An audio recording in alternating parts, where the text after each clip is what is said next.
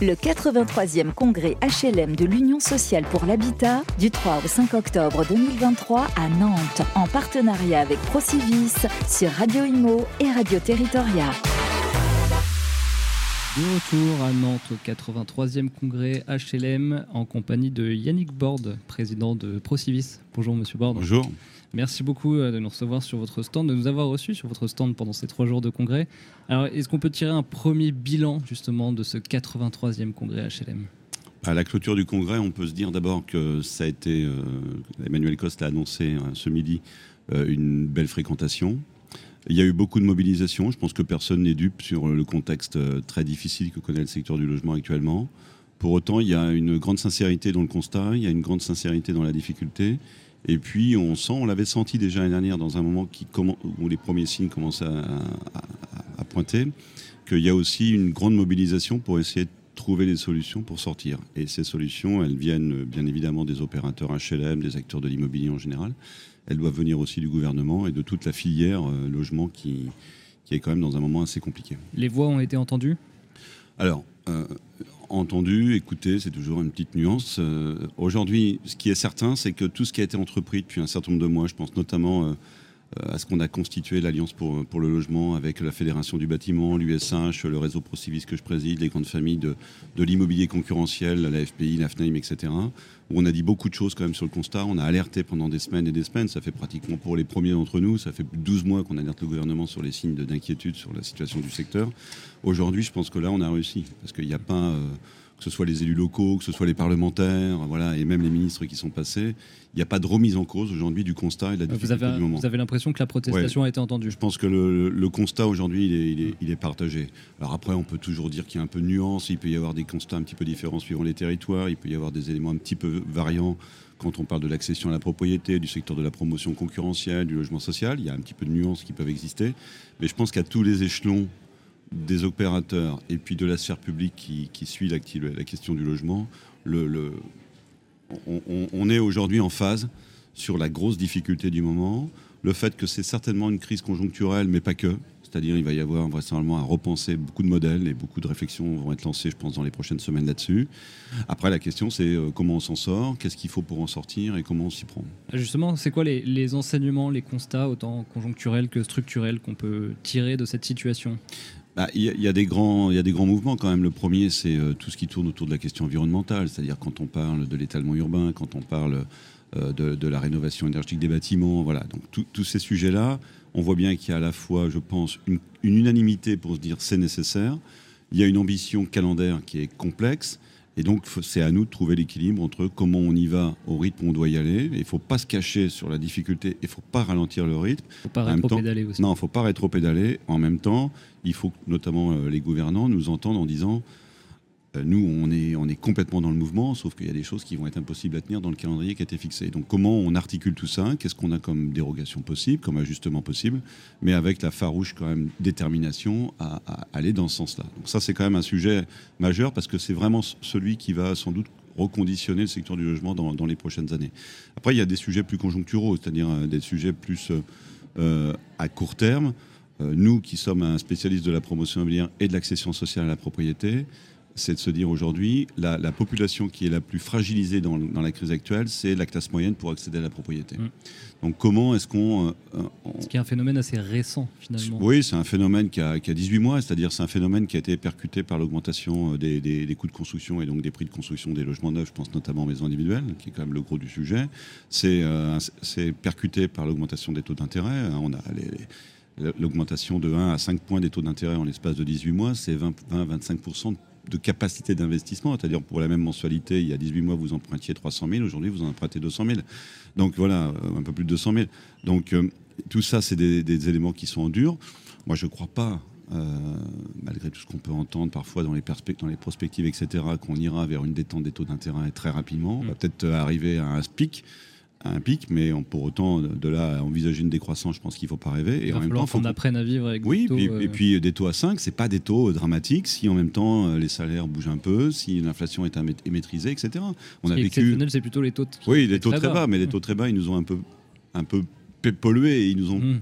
en tout cas, fait perdre certains fondamentaux qu'on est obligé de, de, de, se réapproprier aujourd'hui. Donc, euh, c'est pas nécessairement mal. Et puis, euh, il faut euh, aussi convaincre la population qui, à un moment, qui, qui, dit tous les jours que tout est trop cher, que ça se passe mal, etc. Donc, qui est dans un moment d'attentisme assez fort. Et qui a perdu confiance. Qui a perdu confiance. C'est un peu compliqué. On a un sujet sur l'offre bancaire, on a un sujet sur la, volonté des banques la capacité des banques aujourd'hui à prêter dans de bonnes conditions. Mais en même temps, il faut aussi euh, recommencer à dire qu'être propriétaire de son logement quand on est à la retraite, c'est quand même une sécurité, c'est mm. du pouvoir d'achat de gagner, donc c'est de l'investissement certes quand, euh, quand, on achète. Voilà, donc il va falloir qu'on repositive peut-être un peu plus, qu'on remette tout ça bien en place euh, et, qu'on se dise que euh, il faut passer l'étape conjoncturelle. L'étape conjoncturelle, pour nous, elle passe surtout par la défense du prêt à taux zéro pour l'accession sociale à la propriété. Donc on a encore, il y, a des avancées qui ont été faites dans le PNF 2024, 2024 pardon, qui a été présenté il y a quelques jours par rapport à ce qu'on craignait au mois de juillet, mais ça suffit pas. Donc euh, voilà, on, va travailler avec les parlementaires euh, dans les prochains jours pour voir s'il y a encore à améliorer euh, le, prêt à taux zéro à partir, à partir du 1er janvier prochain, faire en sorte qu'il ne soit pas concentré comme il est sur certaines zones et sur certains produits. Le dialogue, il est encore possible selon vous Il n'est pas du tout rompu? Nous, c'est pas notre culture de le rompre. nous, on comprend bien que chacun a, son positionnement et, et ses attentes. Euh, on, comprend bien qu'il y a un sujet d'argent public, donc il n'est pas question d'être excessif là-dessus. Euh, mais en même temps, on, alerte aussi sur le fait que le, euh, pour le réseau Procivis, il y a quatre domaines dans lesquels notre vie n'est pas la même. Si ce domaine-là se passe bien et pas bien, il y a l'éducation, il y a la santé, il y a l'emploi et il y a le logement. Hmm. Et donc la question du logement, qui, est une question quand même essentielle, elle est, elle est complexe. Et, aujourd'hui, il faut la retravailler. Et puis, ces derniers temps, on a vu aussi quelque chose qui a quand même évolué. C'est-à-dire, il, il y a je pense qu'il y, y, a deux ans, je vous aurais dit euh, qu'il y a les grandes métropoles qui connaissent des, vrais problèmes d'offres de logement par mmh. rapport à la demande. Je vous aurais pas cru. Aujourd'hui, il y a quasiment toutes les villes. Quoi. beaucoup de villes moyennes euh, ont aussi cette difficulté-là. Les entreprises sur les territoires euh, qui ne sont pas nécessairement des territoires de métropole ont du mal à recruter. Quand elles recrutent, les gens ont du mal à se loger. Voilà, donc on a une donne qui, qui a quand même pas mal bougé. Euh, et donc, il faut euh, aujourd'hui se la réapproprier correctement et apporter. Les réponses sur ce territoire-là ne seront pas les mêmes qu'en Ile-de-France ou que sur la, métropole nantaise où on est aujourd'hui. Mais il faut quand même en apporter. Voilà. Donc, tout ça, ça mérite un recalage qui n'est pas que conjoncturel, celui-là. C'est pour ça quand on dit qu'il y a le moment conjoncturel, et nous, sur le conjoncturel, on cible vraiment sur le Prato zéro et le retour de l'accession sociale à la propriété. Euh, et puis, il y a sans doute une politique plus, plus volontariste, plus structurelle à construire pour une nouvelle offre de logement demain qui correspond à des demandes qui sont aussi très différentes. On peut parler du logement étudiant, on peut parler du logement des saisonniers, on peut parler. Enfin, il y a beaucoup, beaucoup de thèmes. Il y a beaucoup de problématiques. Euh. Beaucoup de problématiques et qui sont très diverses. Et c'est là où la complexe, le dossier est complexe, c'est qu'elles sont multiples. D'un territoire à l'autre, elles sont différentes. Mm. Donc ça, ça, renforce, ça accroît la multiplicité des problèmes. Voilà, donc il, va falloir ça, il va falloir prendre tout ça en compte et mieux le traiter. Euh, par exemple d'outils qui ont été mis en place, il y a eu sur ce, sur ce congrès un, protocole qui a été signé, euh, un protocole d'engagement. Euh, est-ce que vous pouvez nous en dire quelques mots? Alors ce protocole, c'était donc a été signé il y a quelques minutes à la, clôture de, de, la dernière séance, la séance de clôture du congrès HLM. C'était une volonté assez ancienne du gouvernement de, trouver un écrit euh, partagé avec le monde HLM. Ça s'était appelé pacte de confiance euh, au démarrage. On n'avait pas souhaité que ce soit tout à fait le terme. C'était pas, pas, super adapté. Et puis on est arrivé aujourd'hui à quelque chose qui est un petit peu plus simple, euh, qui est un protocole d'engagement en fin de compte, qui, qui, revient un peu à ce que je disais il y a quelques minutes. D'abord, il est intéressant parce que c'est pas souvent le cas. L'État reconnaît la situation actuelle du secteur du logement et donc euh, s'engage, lui, à dire qu'il appuiera un certain nombre de dispositifs, qu'il accompagnera un certain nombre de dispositifs, etc. Ça paraît parfois euh, banal euh, dans un protocole, mais pour avoir un, peu d'expérience, ça fait dix ans que je préside le réseau ProCivis, que je participe au congrès HM en tant que vice-président du SH. C'est pas souvent que l'État écrit ça. Donc il demande plutôt aux autres de s'engager. Là, c'est lui qui s'engage. Donc je trouve que ça, c'est déjà quelque chose qui est cranté, qui est plutôt intéressant. Et puis après, il y a euh, deux sujets financiers. Il y en a un qui est le financement par la Caisse des dépôts, l'amélioration du financement de la Caisse des dépôts auprès des organismes pour la, construction neuve et la rénovation énergétique. Et puis la poursuite de ce qui était à peu près le plan de relance. Dans le plan de relance qui avait été fait à la fin, à la sortie de Covid, il y avait un volet pré, travaux, travaux d'amélioration énergétique du parc social qui aurait dû s'arrêter parce qu'il était, il était bloqué dans le temps, le plan de relance, et en fin de compte qui se poursuit, qui est même un peu renforcé, puisque l'État a décidé d'accompagner à hauteur de 400 millions d'euros par an pendant trois ans donc un milliard d'euros, sous forme de subvention, euh, l'amélioration énergétique du, parc social, dont je précise qu'elle est euh, bien meilleure en matière d'étiquette énergétique que le parc privé, qui sera sans doute un autre sujet de complexité. J'ai eu l'occasion d'accueillir hier matin sur le stand Procivis le ministre du Logement. On a évoqué la problématique des étiquettes énergétiques FG dans le parc privé et comment on arrive à tenir les délais. Voilà, donc le parc social, en tout cas, lui, s'est cranté pour les trois prochaines années. Ça résout pas tout. Ce protocole, il va pas résoudre euh, la crise du logement, il va pas résoudre la difficulté de produire aujourd'hui dans de bonnes conditions. Mais euh, quand on est aussi euh, vice-président d'une organisation comme l'USH, c'est de soutenir aussi des étapes mm. de d'accord. Voilà, donc c'est une première étape. C'est un mouvement qui est mis en avant aussi. C'est un retour aussi autour de la table de discussion qui était un peu compliqué quand même ces dernières années. Et puis depuis 2017, euh, la relation entre l'État et, les gouvernements successifs et le monde HLM a quand même été compliquée. Euh, les histoires d'appel en 2018, la suppression de l'appel à accession, la RLS, euh, voilà, la suppression de la TVA à 5,5. Donc il y a eu quand même des moments assez durs qui ont beaucoup impacté, qui ont été faits dans un contexte macro ou à la rigueur, ça pouvait se comprendre et peut-être s'absorber. Euh, qui ont été percutés depuis par euh, la hausse des taux, la hausse des coûts de construction, etc. Il y a aussi dans ce protocole euh, décrit, même si l'État s'était déjà engagé, donc nous on croit en sa parole, décrit que le, taux du livret A pour le monde HLM est capé à 3%. Ça, c'est des choses qui sont quand même majeures par rapport à la situation aujourd'hui du, du, monde HLM. On fait un petit travail de projection. L'année prochaine, 84e congrès HLM. Qu'est-ce que je vous souhaite d'ici l'année prochaine? Bah, ce qu'il faut, c'est aujourd'hui retrouver euh, à la fois euh, une demande, c'est-à-dire euh, le besoin, il est là. A pas. Et d'ailleurs, nous, on a lancé une petite réflexion en disant que ça serait pas mal qu'on réfléchisse un peu à l'écart entre besoin et demande. C'est pas tout à fait la même chose. Le besoin de logement, il est là. donc, on voit bien que si on construit moins, ce qui est le cas, on va écarter encore l'écart entre le besoin, le nombre de logements qu'il faudrait et l'offre qui est produite. Donc, il faut qu'on arrive à relancer une production. Ça va être très long faut pas rêver. Euh, c'est un énorme paquebot, euh, le secteur de la construction. Vous ne vous dégagez pas comme ça des capacités de production euh, nouvelles. Il faut aussi espérer qu'on ne détruise pas la chaîne.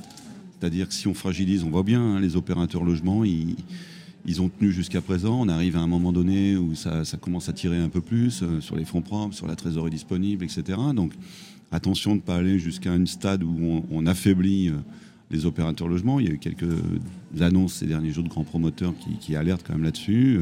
On, lit euh, un interview de Nicolas Namias, qui est président de la Fédération du bâtiment, des banques euh, et, président du groupe BPCE il y a une dizaine de jours dans un grand quotidien euh, économique où il, précise bien que les banques vont être amenées à regarder avec beaucoup de vigilance la signature des opérateurs immobiliers.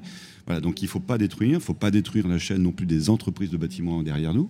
C'est-à-dire que c'est bien gentil de, de vouloir sauver euh, les maîtres d'ouvrage, mais il encore faut-il qu'il y ait des entreprises qui construisent à côté de nous. Voilà, donc toute cette chaîne-là, il va falloir veiller à la préserver. Et moi, je pense qu'on a intérêt à continuer de, travailler en permanence euh, au quotidien tous ensemble, parce qu'on est interdépendants. Aujourd'hui, si euh, la filière bâtiment est en difficulté, c'est la filière promotion qui n'arrive pas à construire, c'est réciproque. Si les bailleurs sociaux... la, la, connexion entre les bailleurs sociaux, la promotion immobilière privée, elle est quasiment quotidienne. Aujourd'hui, quand vous êtes promoteur, ce qui est le cas de notre réseau, quand vous gagnez un concours ou vous achetez un terrain, la plupart du temps, les PLU, les PLH vous imposent un quota de logement social, etc. Donc tout ça est complètement interdépendant. Donc nous, on est assez satisfaits d'ailleurs, parce qu'on est le seul réseau à être sur tous ces métiers-là. Et on, plaidait on, reprochait souvent, nous, à certaines fédérations, de se regarder qu'entre elles et de ne pas causer trop avec les autres. Et cette alliance qui a été annoncée au mois de, au mois de septembre avec la Fédé du bâtiment, l'USH, nous, la FPI, etc., et quelques autres, elle, va dans ce sens-là, c'est-à-dire on est vraiment tous complètement liés. Quoi. Donc c'est comme une chaîne, c'est une chaîne. Donc s'il y a un maillon de la chaîne qui pète, la chaîne elle est, elle rompue.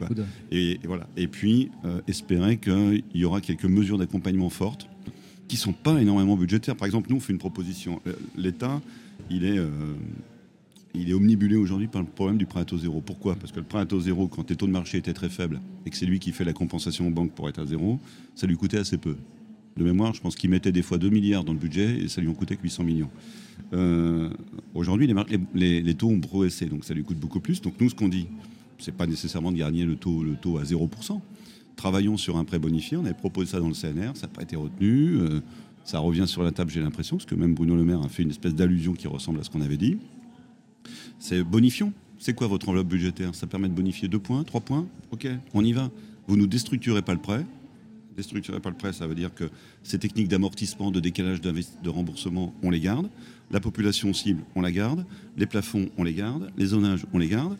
Euh, et euh, par contre, il est plus à 0%, il est bonifié. Quand les taux sont en dessous de 3, il est peut-être à 0, puis quand le taux est à 4, il est à 1, etc. Et là, on recrée une espèce de. Et, et changeons aussi les conditions euh, d'obtention des créés. Oui, il y, a- y y du travail un peu sur tout, mais nous, on a quand même le sentiment qu'il y a. D'abord, on peut le faire à ISO budget pour l'État. On ne demande pas d'argent supplémentaire, en tout cas pour l'accession à la propriété. Euh, et puis, euh, une, volonté peut-être de, de vraiment tous se mettre encore plus autour de la table. Vraisemblablement que dans notre, dans notre groupe euh, où il y a tous les acteurs du, du logement, il manque un acteur qui est le financeur. Donc, à la prochaine étape. Mais euh, voilà, et que On toute appelle. cette chaîne se, se- se remobilise parce que d'abord, c'est une activité essentielle pour le territoire. C'est un besoin essentiel pour chaque habitant aujourd'hui de trouver une- un logement. Et puis la question du logement, elle revient dans notre vie de façon assez régulière. C'est vrai. Voilà, donc il y a- il va falloir réamorcer la pompe là-dessus. Et puis le deuxième gros sujet, mais sur lequel je trouve que là l'État joue le jeu, même s'il y a quelques questions qui se posent aujourd'hui, c'est sur le parc existant. Il ne faut pas l'oublier. Il y a des gros dossiers, il y a, des gros efforts qui sont faits avec ma prime rénov, avec euh, l'ANA euh, qui évolue. Il y a des budgets qui sont conséquents. Là, on est sur la bonne ligne. Il y a le problème des étiquettes énergétiques et des plannings, mais j'aurais tendance à dire que si on est intelligent, on va y arriver à détendre quelques sujets un peu complexes. Euh, en tout cas, nous, on fera des propositions dans, dans, dans- dans ce sens-là dans les prochaines semaines à Patrice Vergrit et à Christophe Béchu sur ce sujet-là. Une année riche et chargée qui Je pense qu'on est dans, on, on est, je pense qu'on va pas s'ennuyer. Ouais. Ça va être un peu compliqué sur, peut-être par moment sur le plan business, si je peux le dire comme ça. Mais je pense que sur le plan euh, réflexion, sur le plan innovation, sur le plan, euh, voilà, repensons un peu tout ça tranquillement. Vous l'avez doit- dit, de toute façon, c'est tellement central dans la vie des Français que. Essentiel. Voilà, tout à fait essentiel. Merci beaucoup, Yannick. Merci. Très belle année À et rendez-vous à l'année prochaine. merci. Le 83e congrès HLM de l'Union sociale pour l'habitat du 3 au 5 octobre 2023 à Nantes en partenariat avec Procivis sur Radio Imo et Radio Territoria.